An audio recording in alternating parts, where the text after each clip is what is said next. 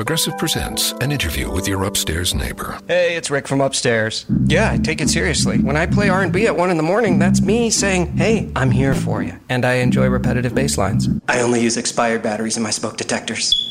Nice, right? Yeah, upstairs neighbors help people forget their troubles. Give them something else to focus on. Ooh, want to see how high I can jump? Progressive can't save you from your upstairs neighbor, No, wait, let me try again. but we can save you money when you bundle renters and auto insurance with us. Progressive Casualty Insurance Company affiliates and other insurers. Bundle discount not available in all states or situations. Welcome to the new episode of the Inside Line F1 podcast. We just want to say sorry for missing the past few episodes. We were actually busy advising the FIA on the new qualifying format. But I don't think, Kunal, we advised the FOM, did we? It now seems that the FOM won't be ready with the software to monitor the new format till Spain. it's a curious case of the left hand not knowing what the right hand is up to. Kunal, I have one more management quote for you. Don't fix it if it ain't broken. I don't think the world's best management codes apply to possibly the world's worst managed sport. so let's talk about the new qualifying format change. Chaos inducing, or do you actually see any merit in it? Chaos inducing. Absolutely. They are claiming that they did this to mix up starting positions for Sunday. The inspiration behind this change is, of course, the back of the grid to the podium drives in the last few years. Well, I don't know about you, but I'm just glad they're not picking starting positions via a lucky draw. but, you know, maybe and just maybe that seems far less complicated than the new proposed format. But then again, what is Formula One minus its forced complexity? and from what we understand, the sport is pretty much about cars going racing.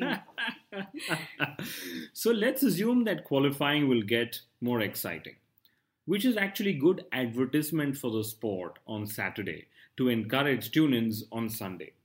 But when people do tune in on the Sunday, we offer them a product that relies on artificial means to spice up the action.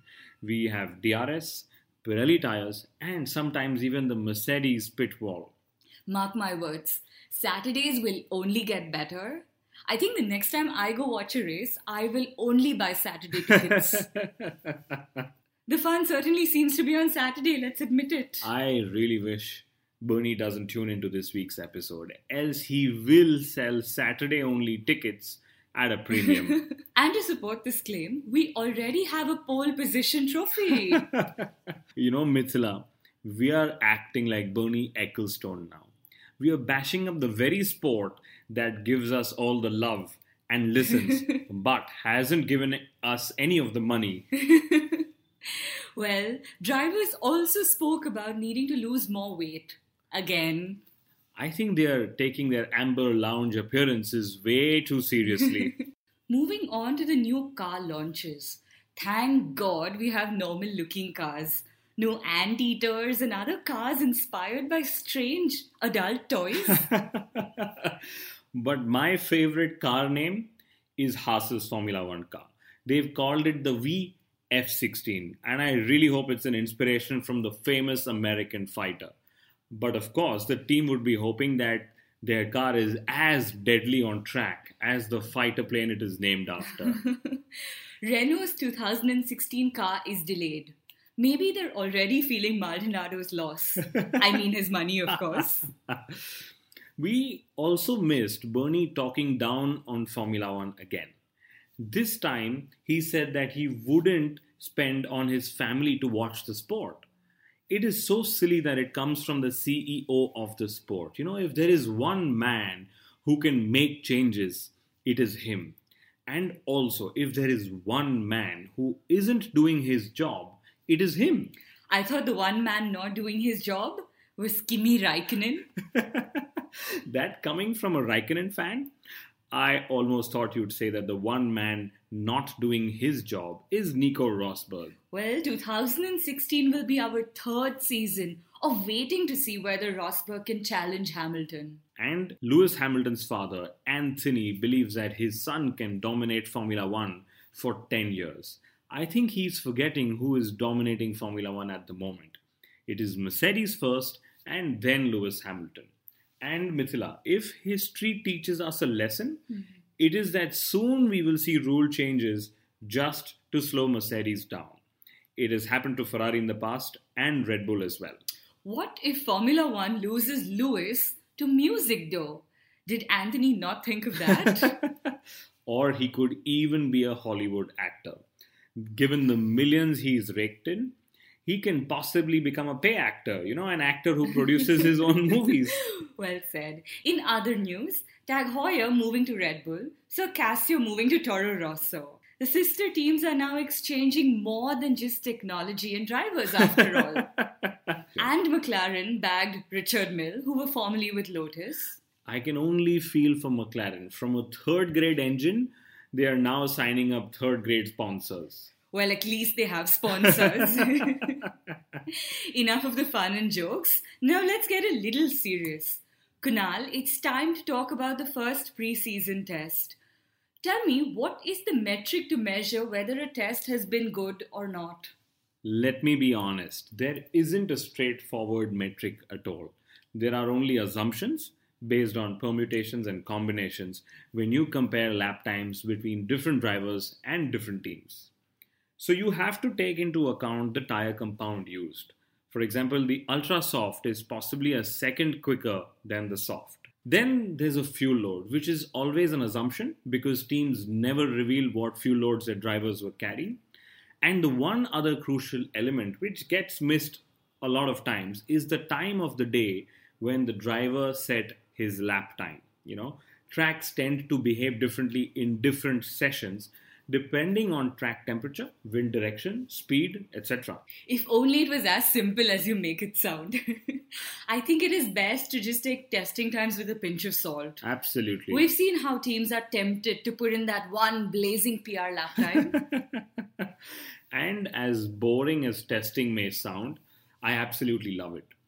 Teams end up pushing their boundaries even more so in tests and what I really love is those cool aero rakes, you know, very cool looking very gadgets, cool. which I'm going to make sure is our profile picture for this episode that they attach to the cars. I'm not sure how many other sports have so much interest generated in preseason testing or practice, as one might call it in the world of sport.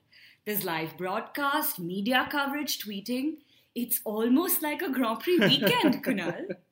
and there is a pre-season episode of the Inside Line Formula One Yay, podcast bring as it well. On. and for all the F1 naysayers, I am not sure how many sports have teams practicing against each other. By that we mean seriously practicing. So here's our sign of times to come from the first preseason test. Drum roll! Firstly, something that will make us very happy in the time to come cars seem louder than last season. We've spoken before about how engine sounds are to F1 as the squeaking of shoes is to the NBA. Oh, yes. We've not done the math, but it seems that McLaren did the least number of laps in testing. In fact, on the last day, Alonso drove only three laps due to a minor issue. I wonder what would have happened if they had a major issue. Maybe they'd have skipped a few races. I think McLaren's major issue will be when Alonso wants to leave. and of course, Alonso predicted that McLaren could have the best chassis by Spain. I think he forgets that this era is also about having the best engine. And I don't know whatever happened to the preseason hype about Honda finding some 220 extra horsepower. There's this whole deja vu going on, Kunal. So, if you remember, Alonso had said in 2015 that McLaren needed to make up five seconds by Spain, basically the fifth race on the calendar, to be eligible for the podium. I think he meant fifth race of 2016. Or maybe that also seems ambitious now. so McLaren don't seem to be going anywhere, is what it seems like at the moment. Kevin Magnussen, 153 laps of testing. He's really making up for lost time. he claims that McLaren didn't help him get the Renault drive, and shouldn't he be glad about that? He's in a car that's already faster than McLaren. Sweet revenge. and Romain Grosjean, the new Haas is very good to drive, is what he said. I think he should just be glad that he's got a drive. But guess what? He's also got the same problem as us. He cannot use copyrighted Formula One footage on his channels. But the most interesting thing about Haas's debut, and I don't know if it's an ominous start for them for the season, but on the first day, on the 13th lap, their front wing just fell off. Ooh. Haryanto also had a fairly ominous start. He went off twice. Will we miss Maldonado? I don't know. We wonder. Maybe if you were to see the context, Rio Haryanto is possibly the new Pastor Maldonado. Haryanto has the government backing from Indonesia, and if you remember, Maldonado had government backing from Venezuela. We wonder though if Maldonado looked pretty, would he have been retained too? Case in point, of course, Carmen Jordan. And lastly, reigning world champions Mercedes did a staggering 675 laps in the first test. That's nearly 10 race distances with almost no reported glitch. The nearest was Toro Rosso with almost 200 laps less. This is the sign of times to come, Mithila. Wow. And Ferrari, on their hand, are thinking of bringing Alfa Romeo to Formula One to beat Mercedes. You know, that is Mercedes' current might. Vettel and Raikkonen have been topping timing sheets. Does this mean anything at all? It means that when Mercedes aren't topping the sheets, Ferrari most definitely will. The bigger sign of times to come, though, is what has been an indication from Alain Prost. The former four times world champion is sticking to his role as the head of Renault's Formula E team, and he won't be moving to the much more glamorous and illustrious F1 operations. You know, his son races in Formula E too. Okay. I really wonder if this is a hint of the future. Here's another hint for the future. So, our long standing wish to see a Russia versus USA in Formula One. Kunal, it might finally come true. Vitaly Petrov, who was Russia's first ever Formula One driver, he could look to start a Russian Formula One team too. And as we know, he already runs a WEC team. I am just surprised that Vladimir Putin hasn't staked his claim to the racing seat already. or maybe he has. and lastly, recognizing drivers might get only more complex in 2016.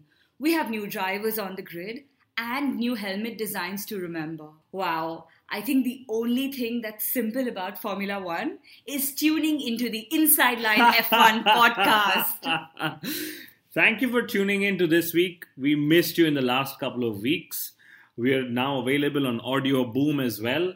And of course, there's iTunes, there's SoundCloud, there's YouTube, there's Facebook, there's Google Plus, and everywhere else on the internet.